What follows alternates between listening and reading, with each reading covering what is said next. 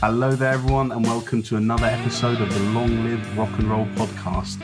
Now, it deeply sad. Actually, do you know what? It doesn't sadden me.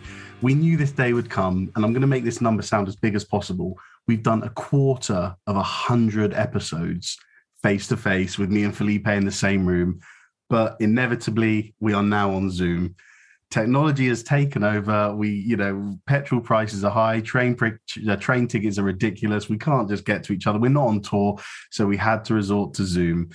Felipe is on the screen with me. How are you doing, man? How you doing, man? Hello, everyone. So, uh, so here's Felipe from the other screen instead of of on Lazarus' side. So, yeah, here I am. I hope everyone is doing well. I, I hope everyone is coping with the heat, and here we are. I can't cope with it. I hate it. It's just horrible. yeah. But, so, what's the drink today, Felipe? So yeah, um, today's show is sponsored by water. Oh, water! We all need it. like water doesn't yeah. need an advert, does it? It's just kind of like no. you have to drink it. Just come on. Um, excellent. Well, do you want to introduce the the album we're talking about today? Because it was your it was your pick. Yeah, that was my pick, and the album was called Audioslave. And the band, guess the name. Um. so yeah, uh, Laz, let me actually uh, uh, let me start this by asking you, what do you know about them? So I know the Audioslave is the is a supergroup, isn't it? Well, it is a supergroup. It is three. Is the rhythm? I say the rhythm section. It is the instrumentalists of Rage Against the Machine and the singer of Soundgarden.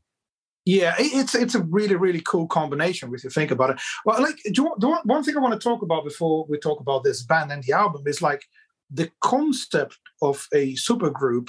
You know, okay. because we've mentioned that when we are talking about Cream, isn't it? They were considered a supergroup yeah. at the time. And, and Emerson Lake and Palmer. Emerson Lake and Palmer as well. Yeah. So because uh, Emerson Lake and Palmer or Greg Lake was playing with King Crimson before yeah. them. So they all came from other bands. So the idea of supergroup is like established musicians who are already famous and in most cases uh, uh, uh wealthy. so they yeah. just get together. So they uh, uh they uh, they have the fame, they have the money, they have the time to do it, and and they challenge themselves to do something. Uh, in most cases, that doesn't resemble much of the original bands, isn't it? Because every musicians they like to prove themselves. Like, you know what? I'm not that guy from that band anymore. Yeah. I want to do something different. And I think Audioslave's got a lot of that. That's really interesting. Um, you said that it's uh, you you used the word musicians, um, but I actually think sometimes you said that for the musicians that are already famous, but I think it's also the bands, isn't it? Yeah. Not just the individuals, but the artists they, they play with or for or in.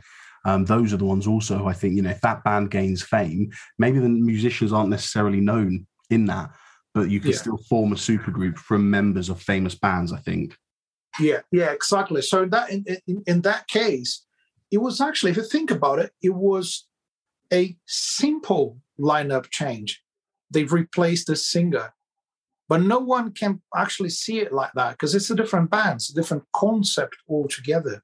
Let's let's go straight in with hmm. Laz Unleashed.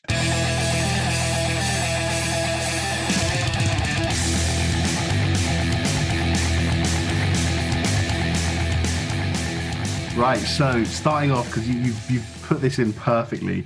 Here is my Laz. Do you know I say Laz Unleashed, but that's just because it's the name of the segment what it is is kind of a discussion debate point for us to have now. Right. I find it odd that the changing of a voice can count as a new band.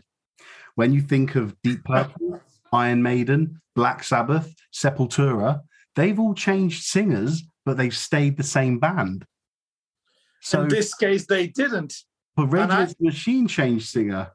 No? Yeah, exactly. It, it, it's exactly what it is, but it isn't at the same time.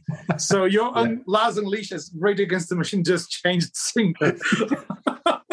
but then that, that's that's a detriment to Chris Cornell because obviously he brings a lot to this band, and I understand it's a new thing. I just I just found it interesting thinking about it that hold on, so actually, and when we get into the music, I think the music is quite similar to both of these um, to Rage Against the Machine and Soundgarden.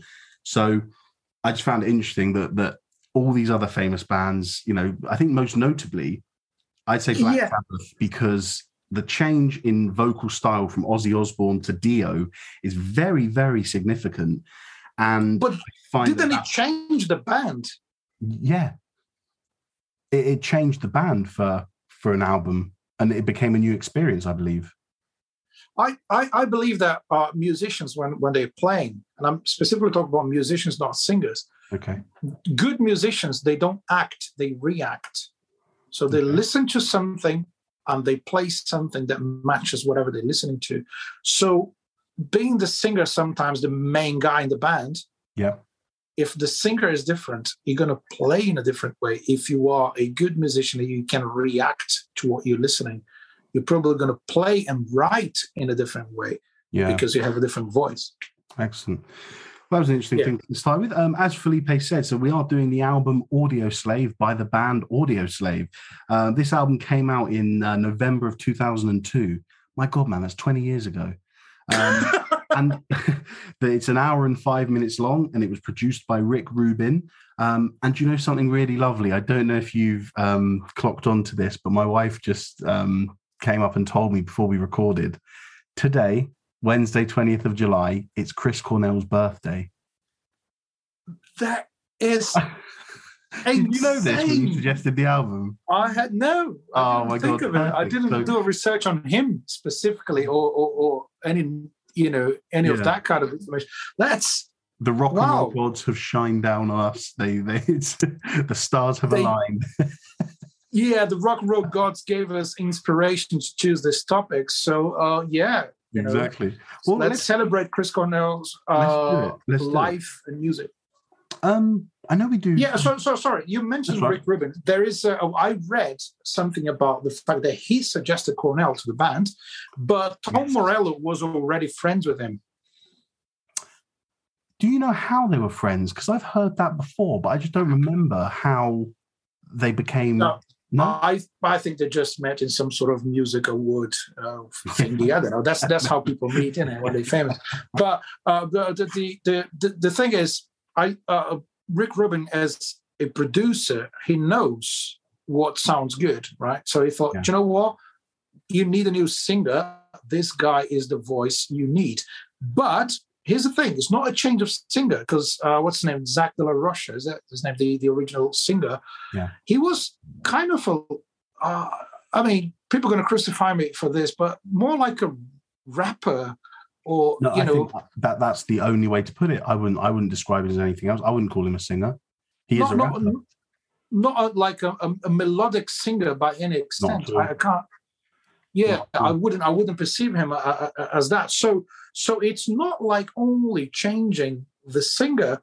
So basically, the reason why Audioslave is a, is a completely different band, not not not a lineup change, is because Chris Cornell, and that has everything to do with the album we're talking about. Because as the first album, they only released two actually uh, three whole albums, three, One- three three sorry, full ones yeah three albums. So uh, it's, it's it's like a very short career for a band. But the first album, they knew it would be a statement, right? Oh, well, wait a minute. There's a new supergroup in town.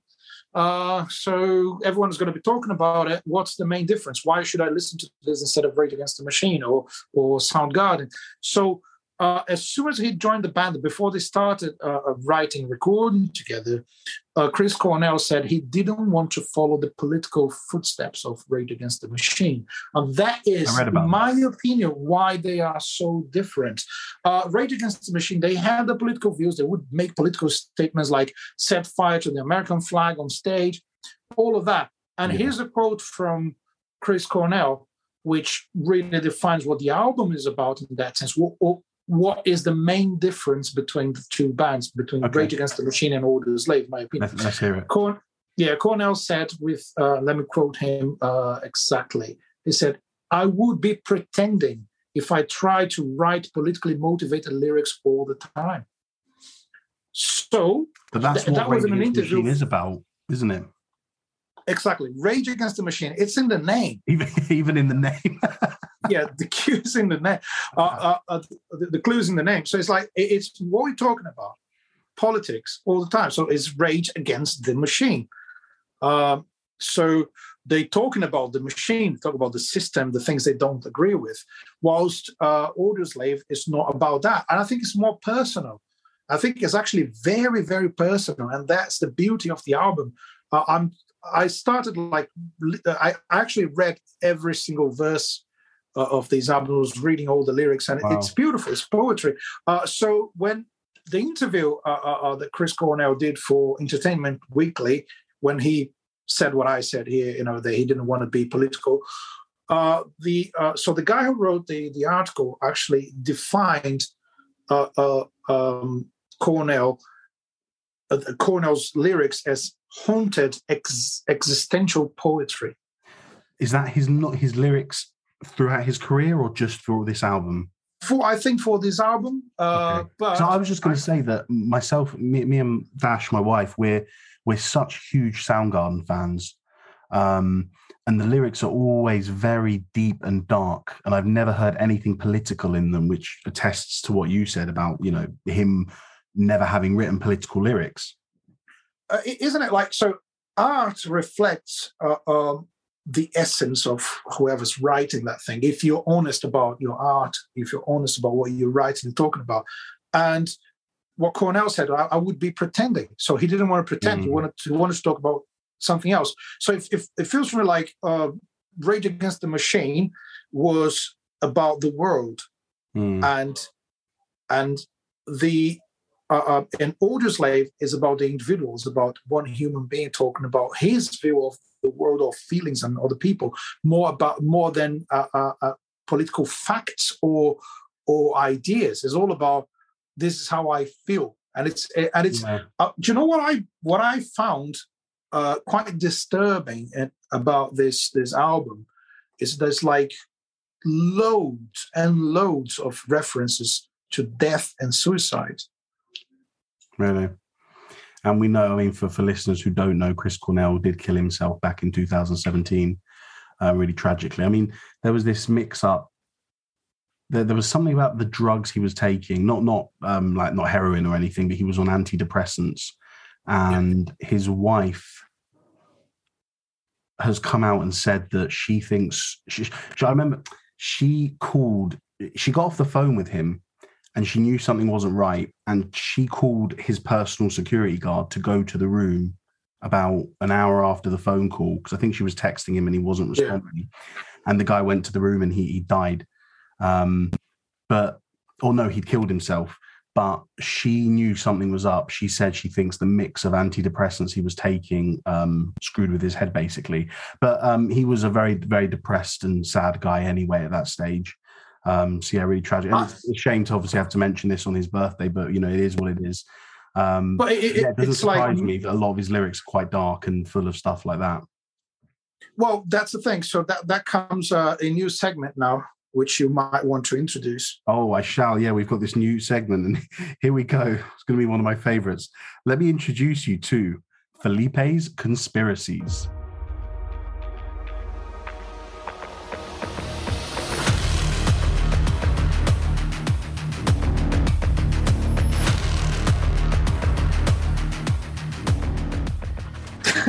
right.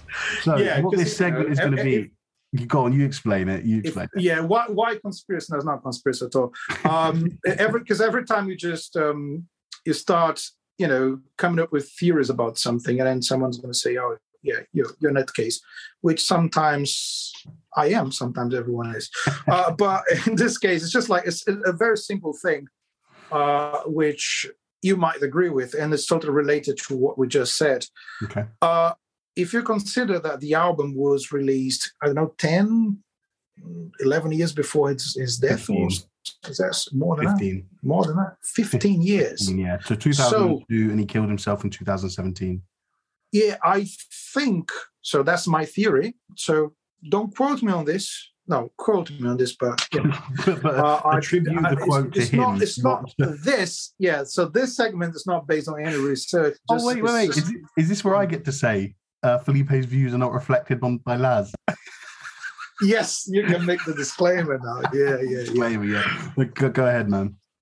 Yeah, exactly. So what I what I believe is he was like for a long time flirting with death.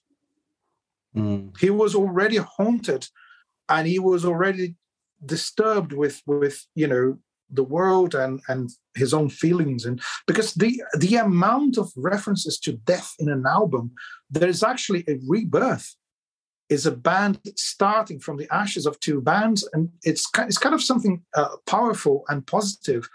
And the songs are kind of really energetic aren't they? Yeah. there's you know distorted guitars you know heavy grooves. And but the lyrics are as dark as soundgarden's lyrics and it, it feels like he wasn't he was always in a dark place that's my Mhm. theory there you go Well, no, I mean it's a very good point, and I think you know he he openly spoke out about his depression. I think on several occasions a few years before his death. And there's a there's a DVD that me and Dash watch. Um, I've got this the posters behind me. Uh, what's it called? Live at the Artists Den, and it's a fantastic gig from Soundgarden, by the way. Um, absolutely stunning show. But there there's just this there's just this haunting essence around him where he's he's giving the performance of his life and he is performing stunningly. His vocals are on point. But even just the way he looks at the camera and you look into his eyes as the audience you just know that there's something wrong. You know he's not in a good place. And that was i, I don't actually know when that was released. Um, so I, I don't want to put a time on it so maybe maybe he between- maybe he struggled he struggled with that for a long time. And it's Yeah. you know for touring musicians it, it's it's not it's not easy to be in a in a dark place so yeah it, it's um it's an interesting interesting point there Mm, Uh, I think, yeah. uh, Um, well, we we talk about a lot about him, and obviously he had this beautiful, strong voice, yeah and technically perfect, in my opinion. You know, uh, Yeah, my really, wife- really good. I know you know, but my wife's a vocal coach, and Chris Cornell is her favorite singer. Um, technically, he's stunning. Um, oh, I keep forgetting, but, but we do the um, the playlist, don't we? So we can put a few of them in. Um, I'll find Yes. some now, just a few of Chris's ones. But um, yeah, his voice is just perfect, isn't it? There's just so little that he, he couldn't achieve. Yeah, and I think the production of the album is is amazing. He captured the the essence of his vocals. I believe they recorded quite a lot of stuff at the same time, jamming as a band. Like I'm not quite sure, but I've heard that Well, they played together.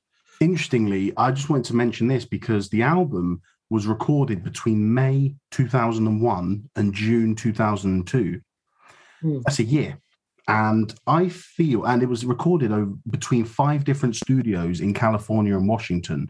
So it gives Wow. me the impression that they recorded for maybe a week here and then five months later, a week there, then a month after that, another week or something like that. Because I feel like you can hear that in the songs in the across the album. I feel like there are groups of songs that were probably written together. And then other groups of songs that might have been, oh, Chris Cornell bought this song or Tom Morello bought this song. And then there's also a bunch of songs which you think all of the band might have been together when writing. Did you see? what I mean? Yeah. Did you, did you understand? Yeah, I it- There's quite a few style differences on the album. Yeah, there is, there is. Uh, uh, but the, the thing is, it, they still, as a band, the instrumental part of it is still, in my opinion, sounds a lot like uh, Rage Against the Machine. Does. And those guys, they they could groove together, right? Uh, It's uh, they had they had their sound. They found a formula for their sound, and they've managed to stick to it. And I don't I don't think it's boring or repetitive. But there is a formula there yeah, you know there is a way of playing that they do all the time they have the, the, the that same vibe and groove uh, Mm. it's slightly funky and dark you know it's i think they have the uh, um the aggression of rage against the machine plus the darkness of soundgarden i think that's Yeah. very evident in the album but there's there's Uh, quite uh, a lot of heavy stuff on there as well. There's two songs. I'm trying to think, remember which ones they are. Um, but Chris Cornell actually does a heavy metal scream at the end of them. like Oh the- yeah, yeah, yeah, yeah. Yeah, I think there's a song, um, "Shadow on on the Sun." At the very end, That's is just screaming, Yeah. and that's a. I'm gonna, yeah, we're gonna talk about that song. So let's talk about songs, right? Yeah. The songs in the album. We, we, talked about a, lot about the band. Let's talk about the album. So, uh, Shadow on the Sun. I'm not going to mention the songs in any particular order, right? Let's do it. Let's so just talk song, about them and move from one to the other. Yeah, we'll just do yeah, yeah, yeah. So that one uh, uh, it, it is for me a heavy ballad with really dark lyrics. So uh, I, there's one specific part that I took note of it, which is again uh, how disturbing this is. To live without a soul and nothing to be learned. And he, he literally talks about people going insane. He uses that to go insane, you know, people go insane kind of stuff. Yeah. So he's, he's talking about that, like going insane. But it's it's a, it's a kind of a ballad, you know. You know, it's, it's not. I love that. I thought that was a lovely one. Um, uh, I thought the song was so beautifully built up because it, it takes you on a journey because it starts off soft for the first minute, then you get a chorus which I don't know is kind of 80% heavy. Then you got the second verse, which is the same as the first verse, but it's a bit heavier. Then you got a bridge, and then the final chorus is just so big and beefy and heavy. I love the journey it built you up on. But you're right, it's just a heavy ballad. It is, and uh, they they do again talking about formulas. They do that a lot in this album, which is to start uh, light with some sort of guitar effect or something that sounds like keyboards. It's just effects and very subtle and out of out of the blue, it just explodes into yeah. a riff. So you'd never know what's going to come up. You know, you know, kind of know that something heavy is going to come up, but yeah. when and how and how yeah. fast it's going to be. So some common like. elements of the yeah, some common elements of the album for me, are like introductions that are building the anticipation, like what's going to happen. Yeah. Like you know, my favorite, uh, and it doesn't go straight. Yeah, and there is uh, uh, the tempos of the songs are never fast. There's no fast songs in the album. Think yeah, about it. Right, and you know what? This is a note I've also got about Soundgarden. Very few fast tempoed songs there. I mean, I suppose it's different when you you know, I'm trying to think about Rage Against the Machine now, and there, I wouldn't say there's any sort of super fast songs. I think there's songs that have a higher tempo than Soundgarden, but with Soundgarden, it naturally fits the genre, doesn't it? Grunge, and the, just the word grunge, you think slow, heavy, you know, lazy, labored, and so I think it fits with Soundgarden. But I agree here. There's a lot of upbeat, energetic songs that aren't necessarily fast. No, they're not. They're not fast. Not really fast. The tempos are not fast and the grooves are simple. You yeah. know, they they they actually because I, I think the, the main idea of a good groove is you have a a, a rhythmic idea that repeats itself. It repeats mm. and repeats and repeats. So that so you got to stick to some sort of uh, uh, beat to actually call it a groove. It can't be yeah. changing every single time. And and and and and the grooves are quite solid in that sense.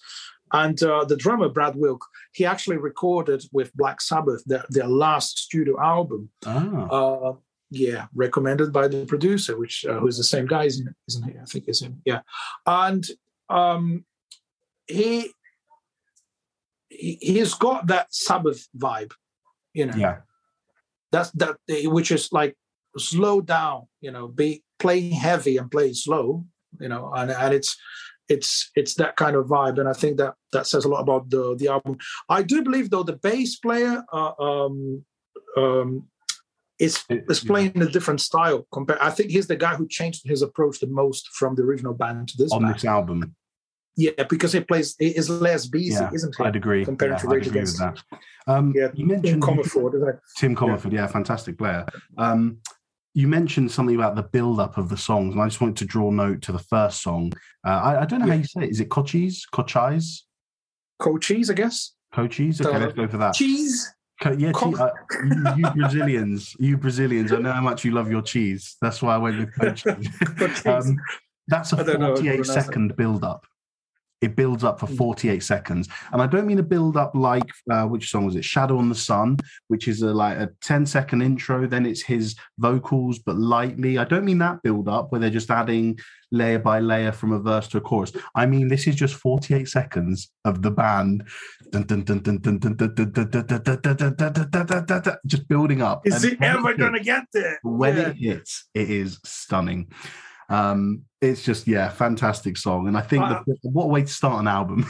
I just let yeah, the, yes, let exactly. I mean, it, it does. Uh, I think ideally the first song would set the tone for whatever album you, you Yeah. uh, uh, album concept that you have, and and they actually did that really well on this one. Yeah. Uh, so there's a, I actually um, there, there's something uh, about the um, the song about the lyrics as well that I, I, I really like, and it, it does uh, help to set the tone as well. And as a part, I actually I, I, I'll, I'll make I'll make this clear. I've asked Laz to um, read Oh, yeah, his, I'll get them his up. lyrics out loud, so he's going to do it Do you know when because I think it's, you have a good voice, you know, for you. radio. And when you sent me that message, when you told me you wanted me to read these, do you know what I thought? I thought, you remember in Arrested Development when Lucille Yeah. 2 asks Gob to read the menu because he's got that voice.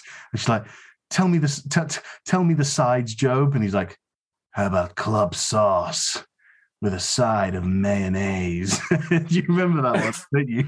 exactly. So you can do John's voice if you want, or you can do your own voice.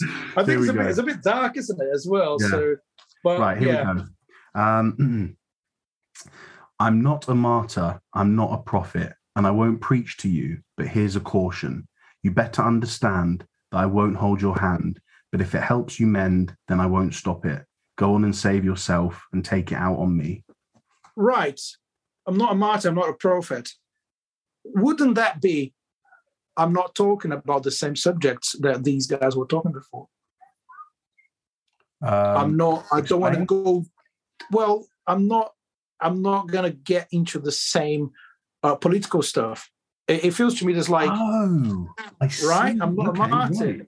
So it, when you talk about being a prophet, being a martyr, it means you are doing something for, let's put it for the collective or for society. You're talking Yeah. about people. You're not talking about a person. You're Yes, talking about yeah. people. So for me, what he was saying there, again, just a theory. Um, what he was saying there's like, I'm not talking about collective ideas here. I'm talking about personal stuff. Hmm. So why not? I mean, it's a different approach, and uh, uh, um, you know, you better understand that I won't hold your hand. So I'm not connecting with you. I'm not really. So I'm not talking about your reality and, and society's problems. I'm, you know, I'm not holding your hand. I'm not, you know, I'm not there with you. It's Can I ask, are done. you, are you talking, when you think this, are you thinking Chris Cornell? When you say I'm not talking to you as Chris Cornell, do you mean him talking to the public or to the three members of Rage Against the Machine? it could be everything. I think I think he he was so disconnected from everything and everyone that he Mm. was talking about his own personal views. What I think is beautiful about that, we've been we've been really philosophical today, isn't it? uh, what I think is beautiful about that is that um, when an artist is not talking about society, is talking about him or herself, they still communicating with millions of people. Yeah. How many people share the same feelings and perceptions and and uh, uh, you know, so he, he could be actually communicating with millions of people by just talking about himself and his own personal feelings, not Yeah. not like uh, society's issues. Didn't we? We spoke about that when all the way back, all the way back in episode five when we were still uh, Wow. doing podcasts next to each other. um, uh, we when we in the dark Back in side the of the day. moon. Yeah, the dark side of the moon. We spoke about Roger Waters, his lyrics finally addressing people. You said that the Yeah. most used word on that album, on Dark Side of the Mo- on the Dark Side of the Moon, is the word "you." you you and it feels to me that uh, chris cornell is talking about himself it's more me than you Yeah, but isn't it the same thing because Yeah. uh, in the same way just that, that's a comparison would I, I would never consider to make waters and cornell because it's so so different but you can you can see Yeah, they're, they're so different, as in they go so far away from each other, but then they come back.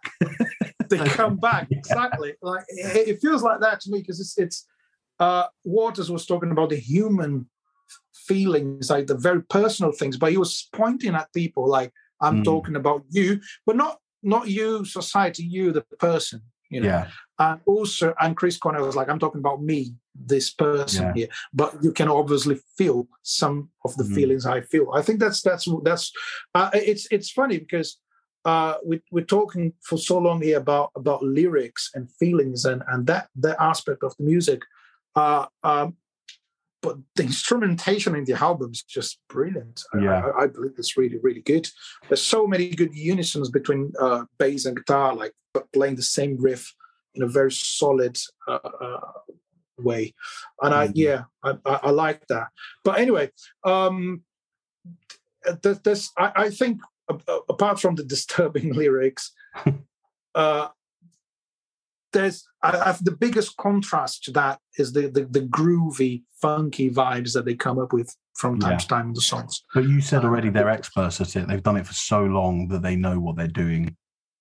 Yeah, yeah, exactly. Well. One, one, one of the songs I highlight is, is slightly funky, and yeah. uh, you can clearly see that the bass and the guitar playing unison, playing the same idea, reinforcing the idea. Is "Set It Off" is a great song with guitar effects on the intro, and yeah. guitar effects are, are, Tom Morello's main signature, isn't it? It's like yeah. what kind of weird noises coming out of that guitar? It's like I've insane. got. There's actually a few of them I've, I've noted um, have sort of the signature Tom Morello sound. Um, yeah. Like a Stone um, yeah. had the very had the guitar effects. Um, which other one did I have? Uh, Bring 'em Back Alive. The guitar solo was just so Tom Morello.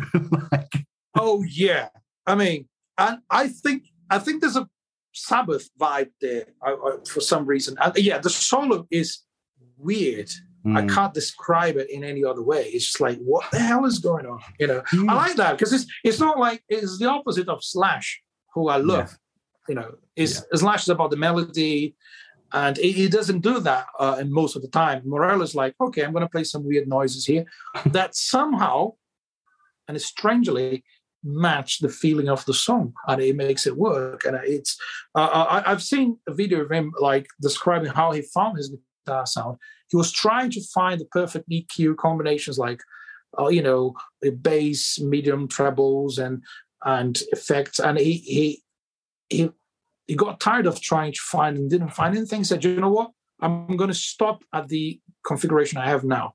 The levels the eq this is it, and I'm gonna try to make it sound good as it is. And it was totally random. Wow. So I will play. So he plays the guitar in a way that suits the sound that is coming out of his pedals and amplifiers and guitars. So mm. it's hmm. like I got this sound. I turned the guitar into this kind of instrument with these sounds, with these kind of setup, and I have to make it sound melodic with what I have in my hand now. Yeah. I was. Let me talk for a second. I want to talk. Uh, this is something I suppose I wanted to say at the end of the show, but I think it makes sense now. Yeah. We can discuss it. I am a big fan of both Soundgarden and Rage Against the Machine. So, yeah. the the what I've what I've discerned, having listened to and made notes on this album, is that my favorite songs on the album. Here, here I'll, I'll just list them quickly. So, my favorite ones: Cochise, like I think that's a no-brainer because I knew that before I'd heard yeah. the rest of the album. It's just that classic hit from that band. Um, but what you are, like a stone, shadow of the sun, I am the highway, getaway car, mm. and the last remaining light. Those six are my favorite ones. And what I noticed about those is that those are the ones that sound as far away from Soundgarden and Rage Against the Machine and the reason why is because, as I said, I'm a huge Rage Against the Machine fan and an even bigger Soundgarden fan. This is going to sound like a criticism, and I suppose it is, but it's not necessarily, it's not an awful criticism. When listening to things like Gasoline, Set It Off, Exploder, Hypnotize, I was thinking, yeah, it's good, but I'd rather just go and listen to Rage, or I'd rather just go and listen to Soundgarden. Whereas, yeah, yeah, Hip- song, Hypnotize has got like a, an extra funky vibe. It reminds me a bit of Red Hot Chili Peppers, but again, you can find those elements in Rage Against the Machine. It's not new, right? Yeah. So I just I found it interesting that that my favorite songs are the ones that actually deviated from the standard Rage Against the Machine sound or the standard Soundgarden sound because loads of these songs have taken the best elements of Soundgarden from Chris Cornell's voice and maybe some riffs he wrote. I don't know how much he brought to this album and the best elements of Rage Against the Machine, and they've kind of mixed them together. But I'll be honest, when listening to uh, what, which one was it? I think Gasoline and Set It Off. Somewhere inside my brain just wanted to hear some Zack de la Rocha And the same way with the Soundgarden stuff. Uh, Again, I was saving this for the end, but I can tell you my I'll tell you my opinion on the album. Less is more. And I feel that simple riffs work much better with Chris's voice because his voice is so so so free and so powerful. It is the cent- it is the center stage. It is the the main thing of the song. Whereas Zack de la Rocha there's no melody. It's it's another rhythm to the music. It's not Yeah. the center it's not the center of attention like chris's voice is. So the things i worked out where's it? Let me just find it quickly. Bring them back alive. Now like mm-hmm. i just said exploder and hypnotize and set it off very Rage Against the Machine instrumentation with Soundgarden vocals. Bring Them Back Alive is exactly the same as them, but there is a simplicity in the riff. The riff is not is. overcomplicated. And so I think because the riff of Bring Them Back Alive is so simple, it gives Chris's voice the space it needs to flourish and be the center of attention. Whereas for me, a song like Hypnotize, again, fantastic songs, no, no, no criticisms of the songs, but it was just a bit too much going on, a bit too much in the guitar and bass, and Chris's voice is almost trying to compete with it for me. So I just thought it was really interesting that when you sort of split them apart, the songs that were least like Soundgarden slash Rage Against the Machine were my favorites because I thought this is different, this is unique. It is, it is, isn't it? I, I think uh, the, the the idea of a super group is can musicians keep challenging themselves and Yeah. actually uh, uh, recreate themselves and and not be a shadow of their previous bands?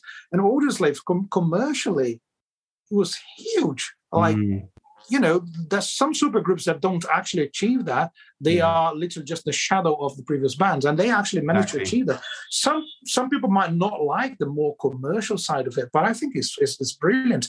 Uh, just mentioning from uh, "Bring Them Back Alive" because you've mentioned uh, one of my favorite songs in the album. Uh, you have you know the weird solo, the Sabbath vibe. We have that kind of uh, dark, heavy rock, but there's again in terms of lyrics. I want to highlight this point they buried me where no one can see. It's one of the most clear references to death, and it, and it, he used the word the word me. So mm, that's like they buried me yeah. where no one can see. So it's again very dark and uh, uh, um, and disturbing. I'll, I'll put it like that. Uh, but Getaway Car, okay, that's the other one you mentioned. I really like. Beautiful. That just song. makes me feel like I want to hit the road, yeah, I know. going nowhere. It's, I want to really- go nowhere. It's really funny. You mentioned it, but you actually didn't mention the two songs I have it noted. Track eight, I Am the Highway, and track 13, Getaway Car. Within 15 to 20 seconds, I'm thinking Chili Peppers.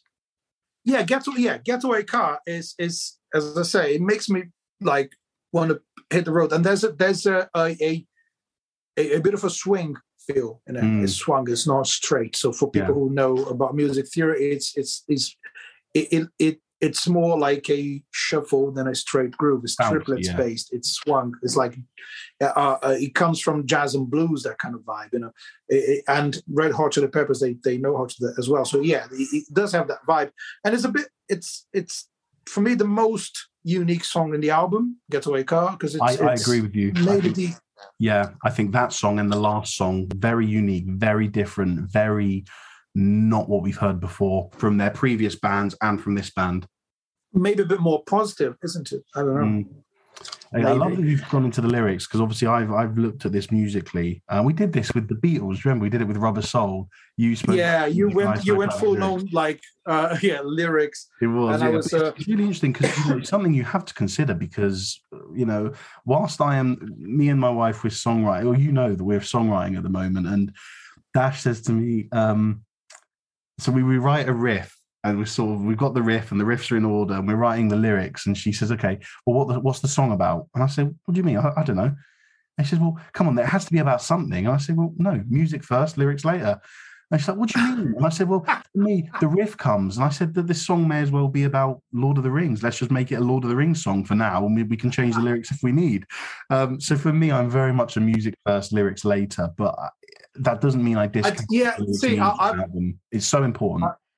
I used to, and I still write lyrics, and I think it's it's um, it's very connected to everything else in the song. Like if you if you want to play heavy, it has to to to be related to heavy lyrics. Yeah. Unless you intentionally want to make it sound uh, unpredictable.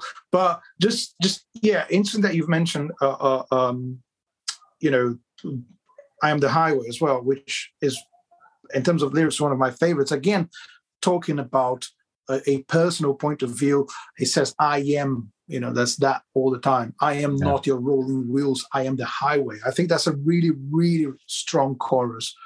Like, it, it, it, and it feels to me like I don't want to be told what to do. It's you know i'm not the i'm not the wheels i'm the highway think about that so like I, I, am the path i am the way i'm doing things my own way so it's it's it's very strong and i think sounds perfect in his voice and uh, and the band does the job that is expected from a band which is to make the melody sound stronger mm. and more powerful and god you know uh, everyone a lot has been said about like a stone beautiful song major hit like that. I'm checking Spotify. Oh, like, like a stone. 425, yeah. 425 million plays on Spotify. That's I, I found it.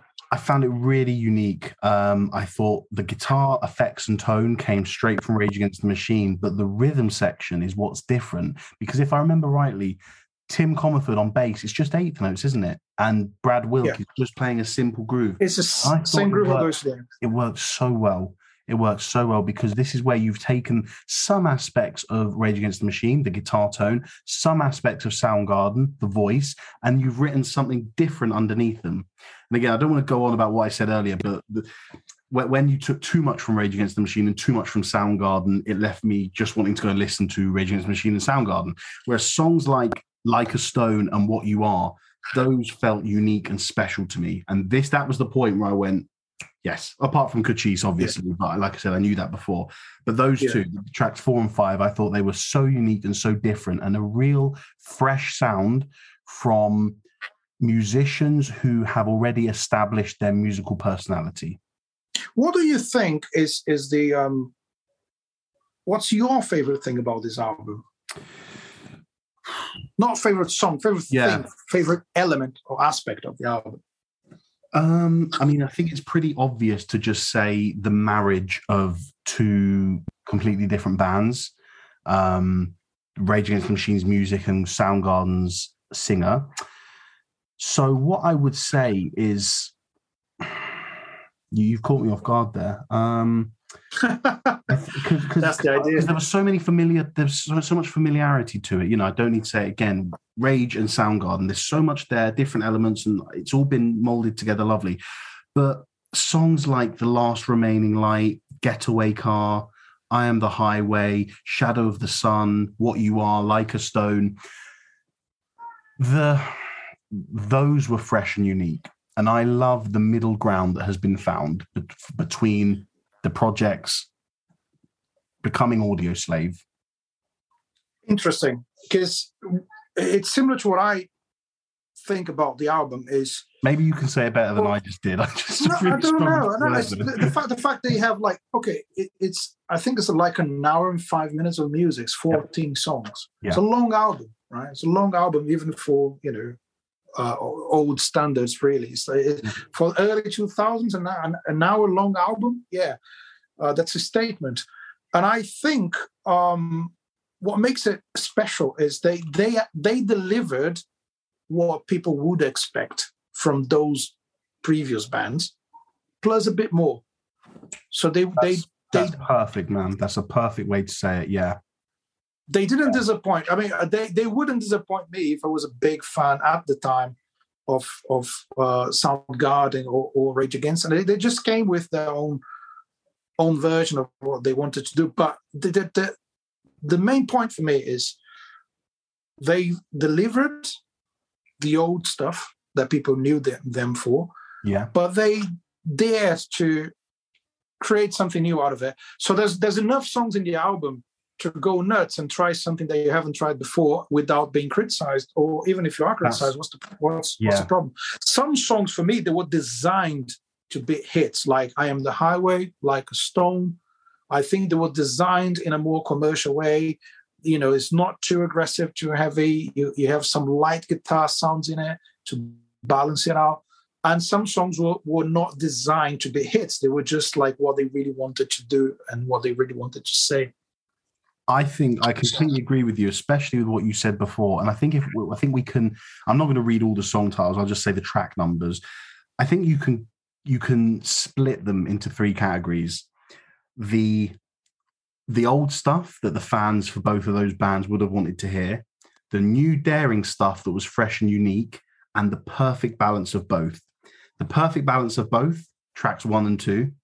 The old stuff that fans loved and would wanted tracks three, six, nine, ten, and maybe 11 and the new ones that dared to be different, that was something unique, tracks 14, 13, 12, 8, 7, 5, and 4, in my opinion. Um, I just I thought I'd say the track numbers instead of well, saying all the uh, words. Yeah, yeah, yeah, yeah. So that's yeah.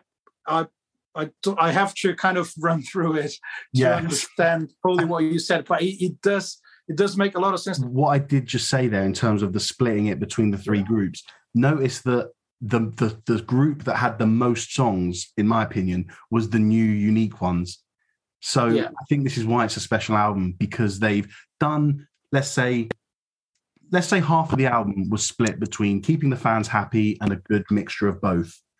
Yet the other half is the daring, the trying to be different, the unique sound. And I think that's why this album is a success.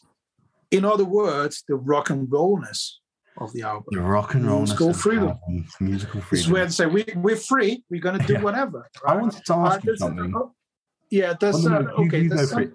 You wanted to say no, something. No, go.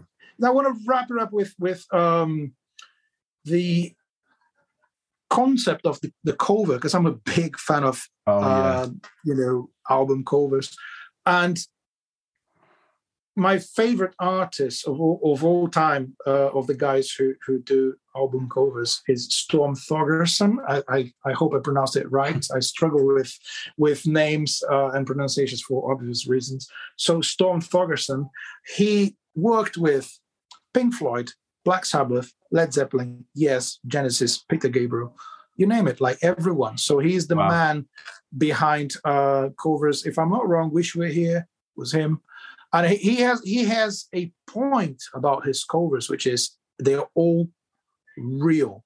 They're all they're all shot in that place like it is minimum effects and post production.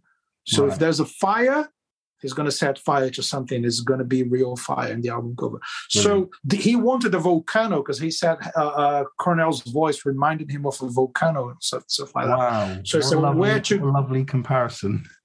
What an artist that man! I tell you that because he could he could you know capture the idea. So he wanted to go to this specific volcano in Canary Canary Islands, uh, but he wanted to add that flame you know, yeah. on the set. On, on, but that flame is is made of bronze, is a big sculpture, and it's real. It was built that so size. You see that, a man that yeah. that man in front of that sculpture is Storm himself, is the artist. Oh, that's what. And he ask. said he's he is there to show the the perspective. So how big is that sculpture compared to a man? So that was wow. the, the main the main idea right there. He wanted to show a small man and big sculpture. The only kind of uh, uh, special effects trick they did was the the sculpture wasn't taken all the way to the volcano. So the place is the volcano, but the sculpture was in a coal mine somewhere in England. Uh, I don't know the location. I don't have it here. Right. Uh, but that was, you know, so they t- they some pictures of the volcano and they took pictures of that sculpture and they you know piece them together. Wow. but here's here's the concept. Uh what he want again i want to quote him in you know with the right words. I don't want to yeah uh, so basically he said the giant piece in the volcano is an eternal flame symbolizing how two deceased bands soundgarden and rage against the machine lived on in the reincarnation called Audioslave that that's when it means something. That's when art means something. You know, sometimes I see uh, album covers which uh, look good, but then you just think, well, what's the meaning behind this? But that the quote to go along with that album cover, that means so much, doesn't it, to what this project is about? They got a genius to design the cover that actually tells the story of the band and the album with yeah. one simple picture. They got a fantastic producer who knows how to make anything sound good, commercial, and heavy. And they got musicians from a band that didn't they didn't want the band to, to end. The singer left the band. They want to continue. Yeah. They found someone with his own personality to the point that the band needed to change the name. So mm. what an amazing album for all those reasons, right? Yeah. Um, I wanted to ask you something. So Felipe is the one who chose this album for us to do today. And when you sent this, man, I'll be honest, I, I, I found it so odd that you chose this for, for several reasons. Because one, the, the the latest album we've done up until this point was 1979, I think, Van Halen, Van Halen. Yeah. Number two is that this album is not when you think when you think of all the albums we've done, this is not one that is I'd say is counted as a rock and roll great. You know, we've done Rubber Soul, we've done Led Zepp 2, we've done Machine Head. This is not in that category yet. So I'm really interested to hear why you chose this album. For a simple reason, right? Uh, maybe maybe the gods of rock and roll just communicate. Yeah, well, that's it. Yeah, let's blame it on the gods. no, no. Uh, I had a, um, a, playlist on Spotify that I, I, I I love to listen when I'm on the road with people, friends, yeah. whatever. So like like you know, just play those songs, and I call it almost heavy songs that are not too heavy, so it doesn't scare anyone, and and uh, and it you know pleases most people, yeah. and it's still rock and roll.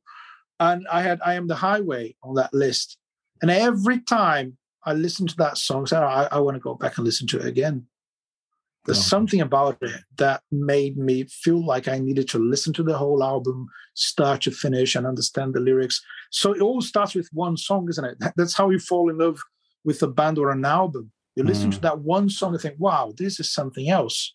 Where did it come from? I want to hear more of it. So that song uh, led me into the album and actually made me listen to Soundgarden. And oh, I, I, I, didn't know enough about them. So, uh, yeah, so that's it. It's funny because I mean I've listened to the album twice now, and my first listen through was quite cynical. Like I said, you know, I'd heard Cochise and, I, and I'd heard Show Me How to Live, and then I said everything that I said earlier to myself. I said, okay, gasoline's cool, but it's just Rage meets Soundgarden. Then What You Are and Like a Stone. Oh wow, this is different, very unique. And then set it off. Uh, and then tracks 9, 10, and 11. Again, I thought, okay, this is very similar to Rage. It's very similar to Soundgarden. But then when the album ended with Getaway Car and uh, Last Remaining Light, it really, it was just the fact that those two songs ended the album. It it really transferred my thoughts from it being, okay, these are just the remnants of Soundgarden and Rage Against the Machine to no, no, this is a new band, and this and they deserve credit. This isn't just Rage's instrumentalists and Soundgarden singer. They've created something here. And so then I went back and listened to it again from start to finish again. And then it was only on the second listen that it became apparent to me that this really is a journey. And what you said earlier was perfect in terms of the three categories the new, unique, daring stuff, the classics that the fans are going to love, and the beautiful hybrid of both. Um, so, yeah, it's, it's a wonderful album. It really is. Very, very good. It really, like, uh, every time we, we record something, I, I do my best to listen to the album on the day of the recording to refresh my mind. And I was, you know, on my way to a studio to teach, and then coming back uh, home, I had a uh, um, an interview on um, for YouTube channel uh, and, and loads of stuff going on. So I had to listen to the album like in three parts during the day, and it, it, it became part of my journey you know, it became part of my day. The feelings in the album, you know, the the, the vibe from the the album uh, made uh, uh, uh, the mood for for for my day, and it's mm. it's an mm. interesting thing, isn't it? I think that's what that's that's why we listen to music. We want we want life to be better or different after you listen to an album, yeah. isn't it? I think I think that's when you can really tell that an album has imprinted itself on you. I mean, the same way you just said that, there are times where I drive to a gig um, and I know that the journey there is, let's say, half an hour, and the journey back is also half an hour. So I'll pick an album that's an hour long, so that I know. Uh, do you know what I'll do? For example, tracks one to six. That might only take 25 minutes. So I won't listen to any music for the next five minutes. If if the next track is eight minutes long and there's only four minutes between the last track finishing and me reaching my destination, I'll listen to nothing so that on the way home, I start with the next track and it finishes when I get home. And that's the beauty of having an album that means so much to you. And you know its length, you know how it plays out and what emotions you feel when you listen to it. Yeah. I, and that's it. I mean, and it's all about, you know, uh, creating emotions and feeling stuff when it, when it, when it, listening to, to, to music. And I, and the fact that music makes us want to talk about music yeah. and have a podcast and people want to listen to people talking about music because yeah. you know music has such a special place in in, in, in people's lives and i think i, I just hope that uh, um, we we give the the recognition that those guys deserve every single mm. artist producing music anywhere in the world. And uh, it's you know what li- life would be extremely boring without without music yeah, more than anything else. Anyway. Fantastic. I mean that sounds like a good place to wrap up the talk about the album. Um, i've actually yeah. got a little quiz for you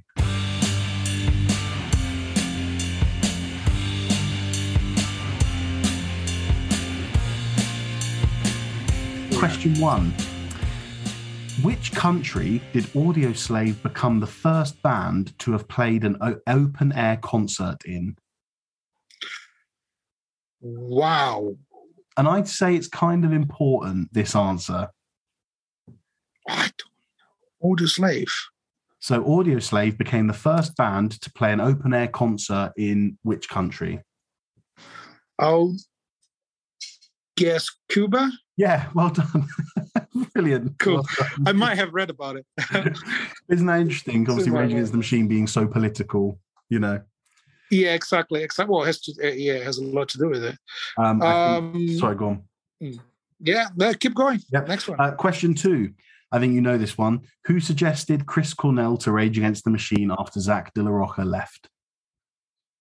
Rick Rubin. We talked That's about right. it at the beginning. Yeah, two out of two so far. Um, which famous, so question three, which famous American TV host hosted Audioslave's first ever live show? Wait a minute. That was on the Ed Sullivan Theater. It was, it was yes. Was it?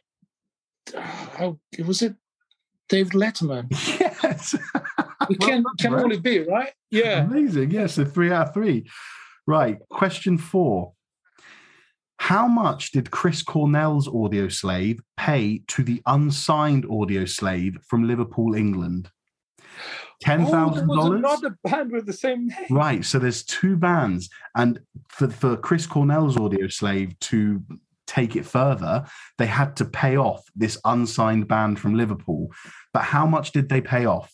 Ten thousand dollars, thirty thousand dollars, or fifty thousand dollars? Oh man, I think it was about ten thousand dollars. Oh, lucky thirty. Uh thirty thousand. Uh, that's still good, man. Three out of four. Sounds a bit more. Yeah. I mean, I, I, I, if they could, if they could predict the massive success of the band, they could have charged like half a million. yeah, exactly. Oh right, god, question. that's sad. sad to hear that. Yeah. right. Final question. Mm. Question five. How many albums have Audioslave sold? Six million, 8 million, or 10 million?